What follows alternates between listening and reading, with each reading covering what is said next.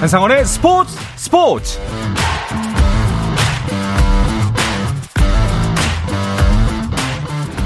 스포츠가 있는 저녁 어떠신가요? 아나운서 한상원입니다. 오늘 하루 이슈들을 살펴보는 스포츠 타임라인으로 출발합니다.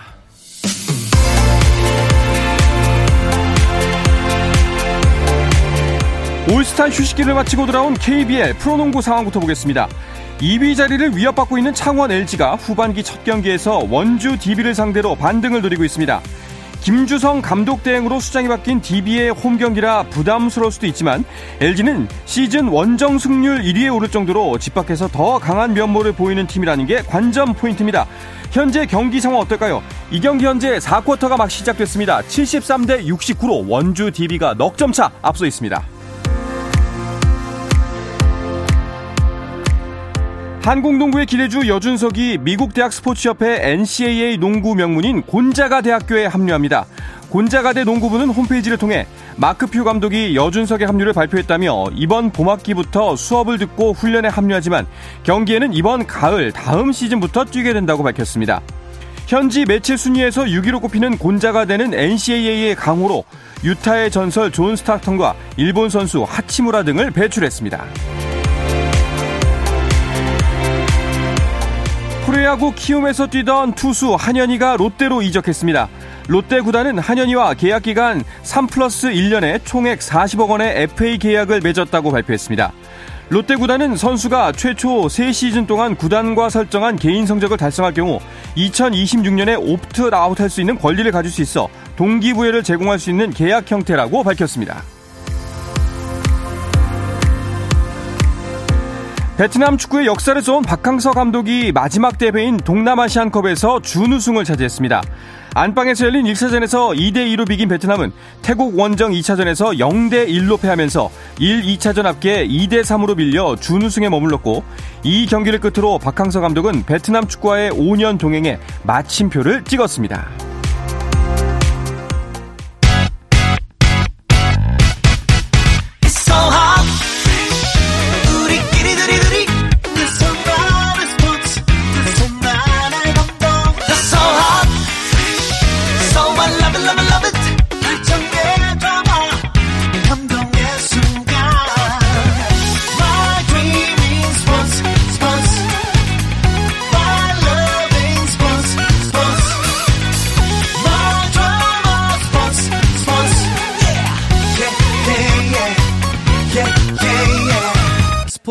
스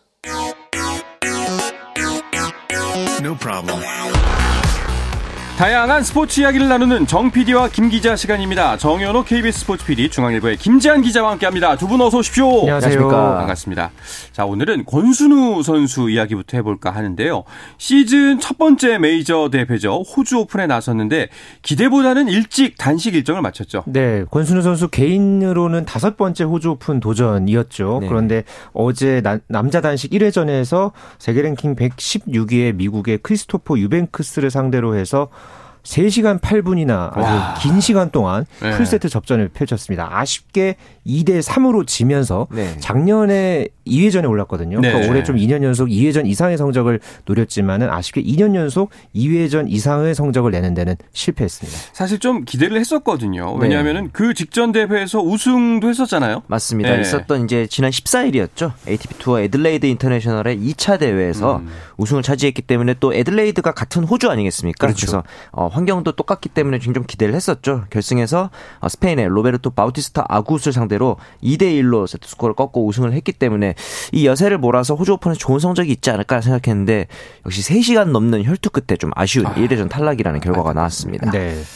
그때 그 우승도 정말 사실 극적이었잖아요. 그렇죠. 원래 예. 선에서 권순우 선수가 탈락을 했었죠. 그러니까 맞아요. 예선 2회전에서 체코의 세계 랭킹 115위였던 당시에 토마시 마하치에게 졌습니다. 음. 그랬는데 어, 본선에 나간 선수 중에서 불참 선수가 생겼죠. 아. 예, 그러면서 극적으로 이제 본선에 권순우 선수가 올라갈 수 있었고요. 음. 그럴 거를 갖고 이제 lucky loser라고 이제 테니스에서는 이제 부르는데요. 네. 그러니까 본선에 이제 합류하고서 권순우 선수가 완전히 다른 선수가 됐죠. 일단은 첫 판에서 마하치를 다시 만나서 승리를 거뒀고요. 네. 16강전에서는 세계 랭킹 15위였던 이 스페인의 파블로 카레뇨 부스타를 2대 1로 눌렀습니다. 네. 그리고 8강에서 세계 77위였던 이 스웨덴의 미칼 이메르를 2대 0, 그리고 4강에서 영국의 세계 40위 잭 드레이퍼를 2대 1 그러니까 이렇게 누르고 결승에서 결국은 또 이렇게 어 이제 정상에 오르면서 계속해서 이제 본인보다가 랭킹이 높은 선수들을 음. 마치 도장 깨기 하듯이 네. 네. 그렇게 해서 이 대회를 이제 우승을 했거든요. 어 이렇게 그 lucky loser가 ATP 투어에서 우승을 한 것도 2018년에 이탈리아의 마르코 체키나토 이후에 처음 있는 일이라고 어. 하니까 권순우 선수가 ATP 투어에서 말 그대로 드문 기록을 이번에 세웠다. 뭐 이렇게 볼 수 있겠습니다. 네, 그렇군요.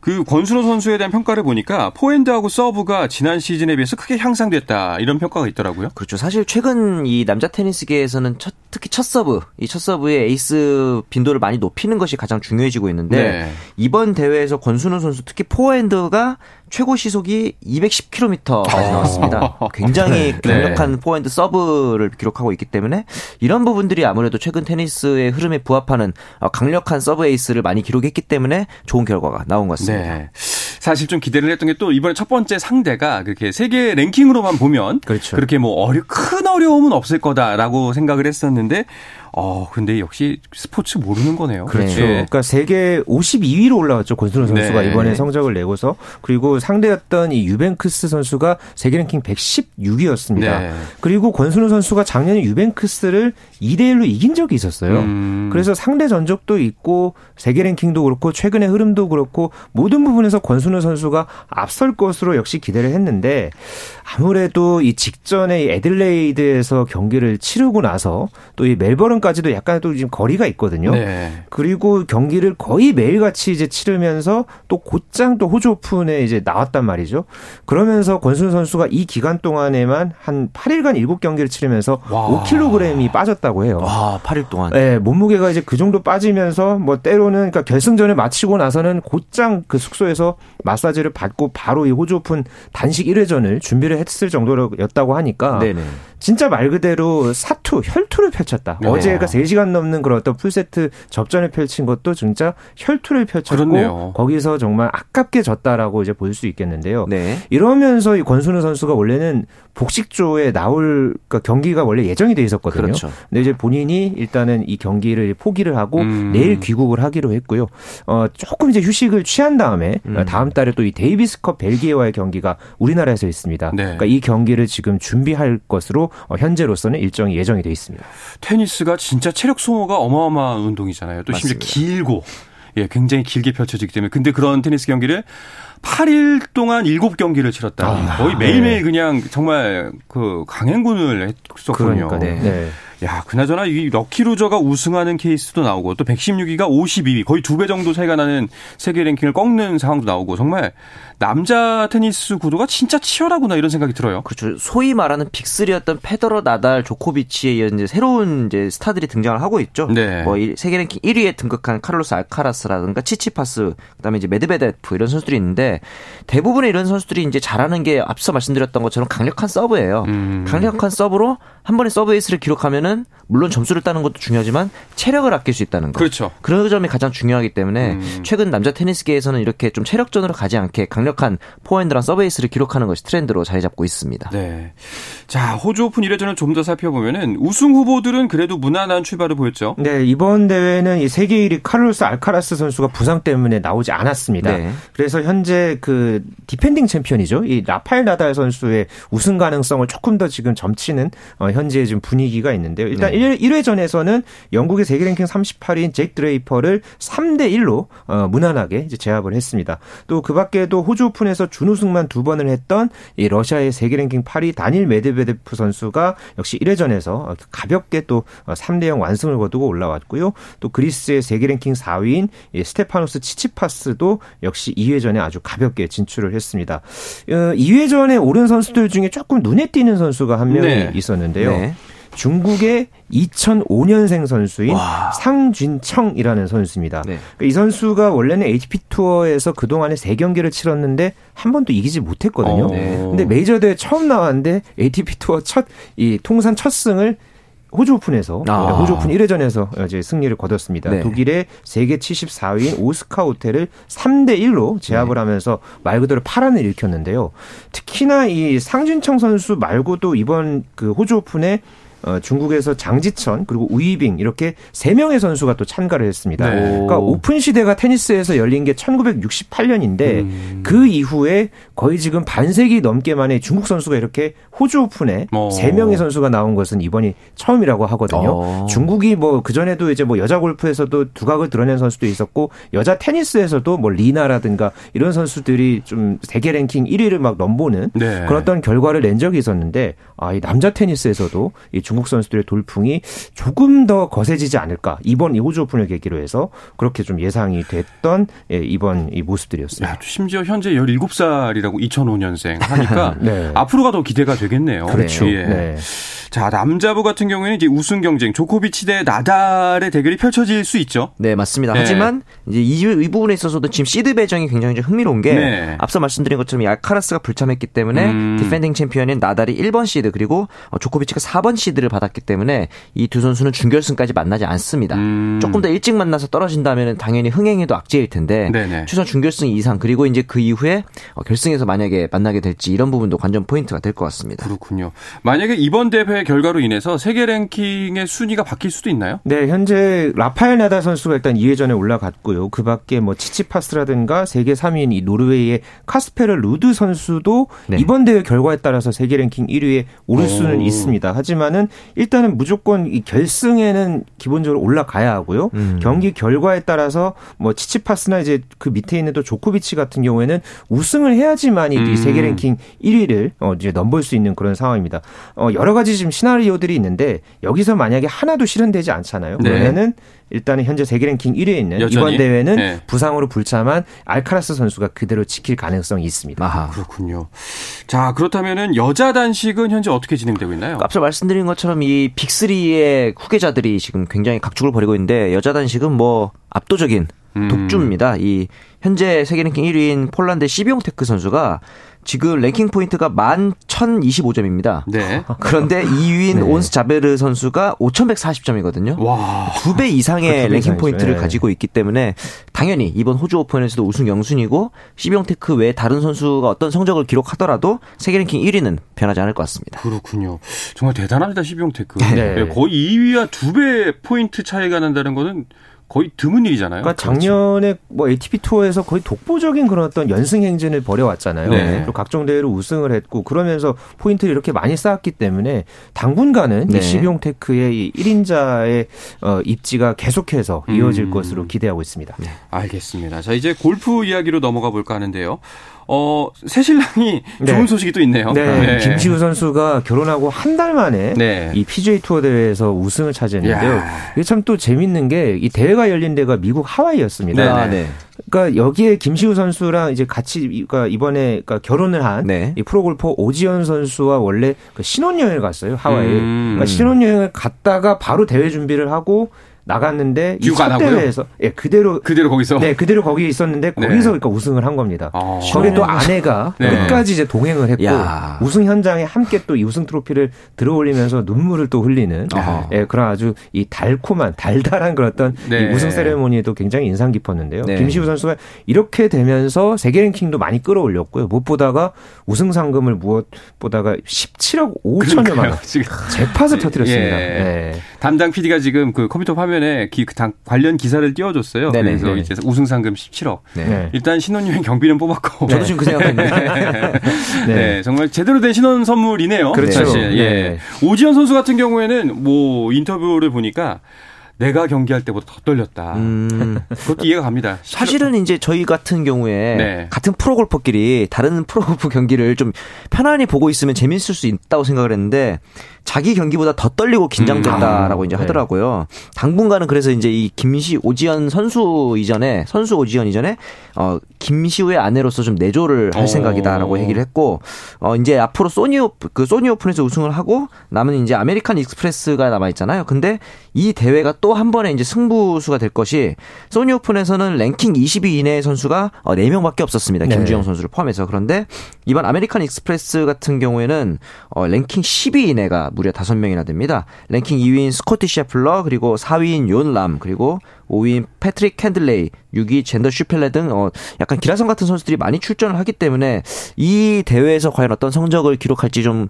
걱정 반 기대 반인데 이 대회에서 2년 전에 김시우가 우승을 했었거든요. 네. 굉장히 좋은 기억이 있습니다. 무려 지금 보니까 23언더파나 어, 기록을 했었단 말이죠. 그래서 이 기록을 다시 한번 아내와 함께 이번에 네. 재현할지 또 기대를 해보게 됩니다. 아, 시, 출발이 좋으니까 네. 확실히 뭔가 좀 더 기대감이 부풀어 오르고 좋은 결과가 있을 것 같다는 아마 또 오지현 선수가 KLPGA에서 워낙 좋은 성적을 냈던 선수였거든요. 네. 메이저 대회도 우승을 했었고 통산 7승을 거뒀던 아주 어 이제 실력 있는 그랬던 골퍼였는데 그러니까 이번에 이제 결혼을 함으로써 본인의 어떤 이 본업은 잠시 이제 제쳐두고 예, 남편을 이제 내조하겠다는 그런 어떤 음. 마음가짐만으로도 참그 음. 어떻게 보면은 그러니까 많은 것을 이제 내려놓고 포기하고 네. 또 이제 남편을 위해서 한 가정을 위해서 이렇게 또 좀 뭔가 그 희생한달까요? 어떤 어. 그런 어떤 모습이 굉장히 좀 인상적이었고요. 네. 그렇기 때문에 김시우 선수의 활약 음. 그리고 여기에 또 오지연 예, 아내의 또 이 내조 어, 이런 부분이 굉장히 또 이번 시즌 올해 네. 또 기대가 되는 면이 많습니다. 네, 아까 뭐 김지한 기자가 말씀하셨던 것처럼 이제 우승이 확정되는 순간 눈물이 났다고 하는데 음. 저도 배우자가 17억 상금을 타오면 눈물이 절로 날 것 같아요. 네. 네. 저도 마찬가지고요. 예,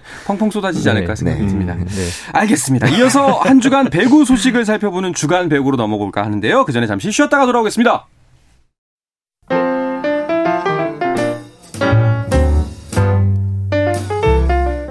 정 PD의 깊은 내공, 김 기자의 비하인드 스토리. 배구 이야기는 KBS 1라디오 스포츠 스포츠에서 배구 선수 출신 해설위원 저 한유미도 듣습니다. 정 PD와 김 기자 많은 청취 부탁드립니다. 한유미 위원은 두 분을 별로 안 좋아하는 듯한 말투 얘기하셨네요. 예. 네. 자, 정 PD와 김 기자 여러분 듣고 계십니다. KBS 정현호 PD, 중앙일보 김지한 기자와 함께하고 있습니다. 자, 이벤트 관련 소식 잠깐 전하고서요. 이야기 이어나가겠습니다. 저희 목요일 출연진인 이건 기자의 생생한 손흥민 취재기가 들어있는 책 네버다우트를 받으실 분들의 명단이 KBS 일라디오 스포츠 스포츠 홈페이지에 공지돼 있습니다. 청취자 참여란에 선물 문의 코너로 가셔서 공지사항 확인하시고 당첨자들은 양식에 맞게 당첨 확인글을 올려주시기 바랍니다. 자, 이제 주간 배구 시작해 볼까 합니다. 오늘은 흥국생명 이야기부터 하지 말고 네. 경기 소식부터 전해 주시죠. 네, 여자부 경기가 지금 조금 전에 막 끝났습니다. 네. 어, 화성실내체육관에서 열린 도로공사와 기업은행의 경기. 어, IBK 기업은행이 3대 0으로 완승을 오, 거뒀습니다. 네. 그러면서 올해 첫 승을 거뒀습니다. 그러니까 네. 4연패 최근에 예, 좀 부진했던 그런 어떤 사슬을 끊고서 일단은 분위기 반전에 성공을 했는데요. 네. 특히나 IBK 기업은행이 오늘 경기에서 김희진 선수 그리고 주전 리베로인 이 신현경 선수가 빠졌단 말이에요. 네. 그럼에도 이 도로공사를 상대로 해서 어, 음. 완벽에 가까운 그런 어떤 경, 기를 펼쳤습니다. 산타나 선수가 양팀 최단 23점을 기록을 했고요. 또 표승주 선수가 12점, 김수지 선수가 11점을 기록하면서 어, 완승을 거뒀습니다. 그리고 이제 남자부 경기가 현재 아직 진행이 되고 있는데요. 네. OK금융그룹과 KB손해보험의 경기 현재 4세트가 진행 중인 가운데서 OK금융그룹이 현재 세트 스코어 2대 1로 리드해 가고 있습니다. 그렇군요. 아니 사실 도로공사가 어 이제 3연승 중이었기 때문에 네. 이 흐름을 계속 이어갈 수 있을까 싶었는데 결국 네. IBK의 발목이 잡혔네요. 물론 오늘 패배하긴 했지만 그 전까지 3연패하던 팀이 3연승으로 네. 분위기 반전에는 일단 성공을 그렇죠. 상황이었죠. 네. 이 배경에는 캣벨의 새 외국인 선수 캣벨의 영임이 좀 있었고 그러면서 이제 현대건설 흥국생명이 약간 양강 체제를 구축하고 있다면 도로공사가 그 뒤를 이어서 GS칼텍스와 3위 경쟁을 하고 있는 지금 형세입니다. 네. 자, 또 이 도로공사의 현재까지의 뭐 최근 추세를 보면 박정화 선수의 복귀가 또 한 몫을 했다 이렇게 볼 수도 있겠네요. 원래 박정화 선수가 엄지발가락 부상을 당하다가 지난주에 이 페퍼저축은행과의 경기를 통해서 복귀를 했죠. 네. 그러면서 이 도로공사의 전력에 어, 큰 힘을 보탰는데요. 사실 오늘 경 기에서 박정화 선수가 대기록을 좀 도전을 하고 있는 상황이었습니다. 음. 그동안에 이 여자 프로 배구에서 총 합계 5천 득점을 기록한 선수가 단 4명뿐이었거든요. 네. 여기에 이제 박정화 선수가 다섯 번째로 이 통산 5천 득점 고지 기록을 도전을 이제 하고 있는 상황이었는데요. 네. 네. 그러니까 오늘 경기 전까지가 4,981점이었습니다. 그러니까 단 19점을 남겨둔 상황이었는데 오늘 경기에서는 일단은 13점을 기록을 하면서 아, 6점 모자랐네요. 6점 네. 모자란 상태로 경기를 마쳤습니다. 그래서 네. 다음 경기에서 이 대기록에 다시 한번 도전하게 됐습니다. 그렇군요. 자, 이제 도로공사가 이제 3위 이제 흥국생명과 현대건설을 뒤쫓아야 하는 입장인데 승점 차이는 꽤 납니다. 그렇죠. 오늘 근데 또 패배를 하고 나서 또 네. 도로공사 같은 경우에는 설 연휴에 2위 흥국생명 그리고 1위 현대건설을 차례로 만나게 돼요. 이번 연휴 기간이 굉장히 중요한 터닝 포인트가 될 수 있고 네. 왜냐하면 이 말씀드린 것처럼 캣벨 이후 영입 이후에 상승세를 타고 있는 상황에서 어떻게 보면 이제 봄배구에 들어가서도 흥국생명 또는 현대건설을 만날 수 있잖아요. 음. 이 상황에서 확실하게 어, 지지 않겠다는 기선제압을 하고 갈 수 있느냐 이 부분에 있어서 좀 더 도로공사가 이번 이 포스트 시즌에서 좀 흥미를 이끌어내기 위해서는 이번 설 연휴 어, 두 경기가 굉장히 중요해 보입니다. 그렇습니다. 사실 뭐 승점 차이는 거의 20점 가까이 나는 상황이기 때문에 뭐 쉽진 않겠습니다만 그래도 현재 흥국생명이라면 해볼 만하다라는 생각이 들 수도 있을 것 같아요. 그러니까 당장 그저께였죠. 지난 주말에 흥국생명이 최하위인 이 페퍼저 축은행과 원정 경기를 치렀는데요. 이 경기에서 세트 스코어는 3대 1로 흥국생명이 이기기는 했습니다. 하지만은 네. 매 세트마다 손에 땀을 쥐게 음. 했던 그런 경기가 어, 펼쳐졌거든요. 네. 그러니까 1세트부터 보면은 25대 22, 23대 25, 그리고 3세트에서 29대 27. 그러니까 아, 듀스 접전 끝에 네. 네, 흥국생명이 힘겹게 가져왔고 이후에 4세트에서도 25대 22. 그러니까 음. 경기를 끝까지 뭐 20점대까지 팽팽하게 가다가 막판 그러네요. 집중력에서 흥국생명이 음. 어 이제 좀 더 앞서는 그런 어떤 플레이를 펼치면서 어 흥국생명이 이제 승리를 가져오긴 했는데요. 이 경기가 그러니까 흥국생명의 리베로 김혜란 선수 있죠. 네. 그리고 페퍼저축은의 또 리베로 누가 있죠? 오지영 선수가 있죠. 맞습니다. 이 두 선수의 수비 대결이 정말 대단했습니다. 아. 그러니까 뭐 디그를 할 때마다 뭐 몸 날리고 선수들이 네. 아, 수비를 정말 어, 이런 게 바로 명품 수비구나라는 네네. 거를 음. 보여줄 만큼 정말 대단한 그런 어떤 이 수비 대결이 펼쳐졌는데 이 집중력에서 흥국생명이 일단은 승리를 가져오면서 일단은 한숨을 돌리는 데는 성공했습니다. 페퍼저축은행은 이제 뭐 이렇게 경기 결과는 졌지만 네. 내용이 좋았기 때문에 좀더 치고 올라왔으면 좋겠다는 생각이고 네. 흥국생명 같은 경우에는 가장 뭐 팬들이 걱정하고 있잖아요. 지금 네, 그렇죠. 사실상 내분도 있고 여러 가지 문제가 많기 때문에 근데 이런 상황에서도 그래도 뭐 크게 흔들리는 모습 같지는 않아요. 맞습니다. 아직 네. 감독이 확정되지는 않았지만 김연경 선수와 김혜란 선수를 필두로 해서 잘 팀을 정비해서 이제 올스타 전그 올스타 브레이크 전까지 좀 잘 유지를 해가고 있고 그런데 이 흥국생명이 이제 쭈고 있는 현대건설 선수들도 대단해요. 사실 야스민이 빠졌잖아요. 주포가 빠졌는데 그런 상황이죠. 물론 2패를 당하긴 했지만 6승 2패입니다. 네. 그러면서 지금 V리그 최다승을 조준하고 있기 때문에 흥국생명도 대단하지만 현대건설도 대단하기 때문에 역시 양강 체제가 아닌가 하는 생각이 듭니다. 그렇습니다. 자, 그런데 페퍼저축은행이 이제 승점이 현재 4점입니다. 네, 네, 현재 1승 20패. 일단 1승을 거두고서 그 이후에도 지금 아직까지는 승리가 없거든요. 네. 지금 이렇게 된다면은 이제 프로스포츠 역대 최저 승률도 지금 음. 어이 기록을 이제 만드는 거 아니냐 그렇죠. 이런 또 좀 위기감까지 지금 어 이제 지금 접어들고 있는 상황인데 네네. 음, 아무래도 지금 현재 페퍼저축은행이 이제 김영실 감독이 물러나고 이경수 대행 체제에서 일단은 선수들이 뭔가 좀 똘똘 뭉치는 그런 어떤 분위기는 최근 들어서는 계속 좀 있어 그렇죠. 보입니다. 네. 이번에 흥국생명과의 경기에서도 일단은 경기 내용만 놓고 보면은 결코 밀리지 않았거든요. 네. 그러면서 2시간 넘는 그런 어떤 접전을 펼쳤고요. 뭐 이렇게 되면서 뭐 좀 어느 정도 희망은 있지만은 일단 기록적인 면만 놓고 보면은 음. 지금 현재 V리그 역대 통산 최다 홈 연패인 지금 13연패에 네. 그런 불명 불명예스러운 기록을 이어가고 있고 이 불명예스러운 기록이 이 올스타 브레이크 이후에 음. 좀 어느 정도까지 이게 이어질지 이걸 좀 빨리 끊어야 하는 게 맞습니다. 일단 페퍼저축은행의 가장 큰 과제입니다. 뭐 일단은 현재 당장 뭐 큰 변화를 기대하기는 현실적으로는 어려울 것 같고 네네.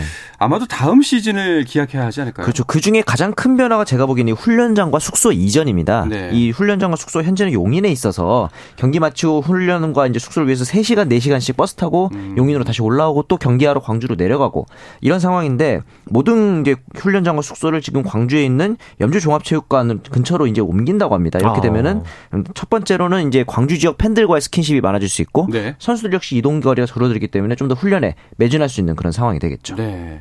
알겠습니다. 자, 남자부도 한번 살펴볼까 하는데요. 네. 이제 남자부도 역시 뭐 2강 체제입니다만 근데 여기 이쪽 2강은 1위와 2위가 차이가 꽤 나죠. 네. 그렇죠. 현재 네. 대한항공이 18승 4패로 승점 53점을 기록을 하고 있고요. 현대캐피탈이 14승 7패 승점 43점을 기록하고 있으니까 두 팀의 지금 현재 승점 차가 10점이나 벌어져 있는 상황이죠. 네. 물론 현대캐피탈이 계속해서 지금 그런 뭐 삼각 편대라든가 수비까지 굉장히 지금 작년하고는 다른 모습을 보여주고 있기 때문에 언제든지 대한항공을 따라붙을 수 있는 그런 여지는 충분합니다. 네. 그렇기 때문에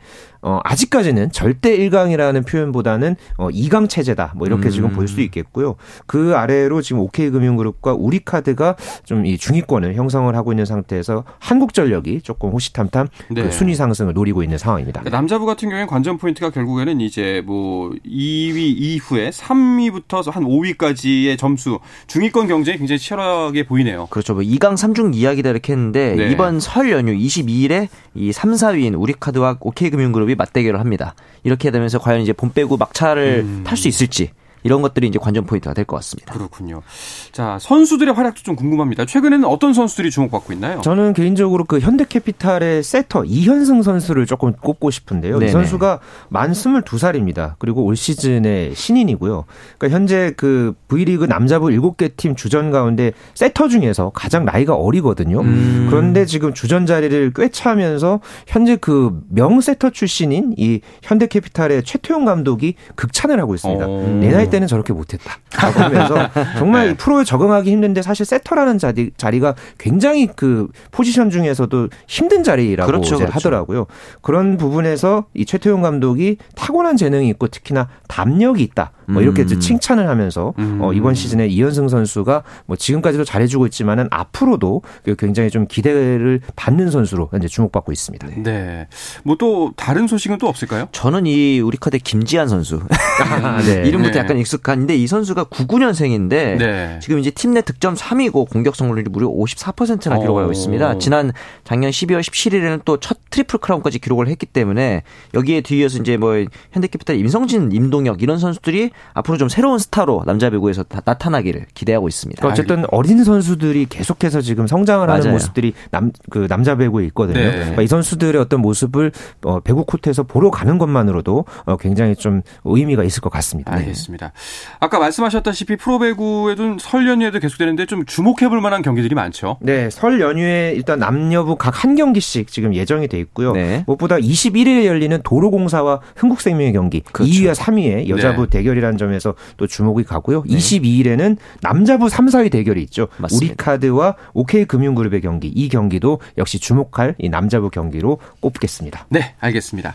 자, 이야기를 끝으로 이번 주 정 PD와 김 기자는 마치겠습니다. 정현호 KBS 스포츠 PD, 중앙일보의 김지한 기자와 함께했습니다. 두 분 오늘도 고맙습니다. 고맙습니다. 감사합니다. 네, 내일도 저녁 8시 30분에 뵙겠습니다. 한상원의 스포츠 스포츠.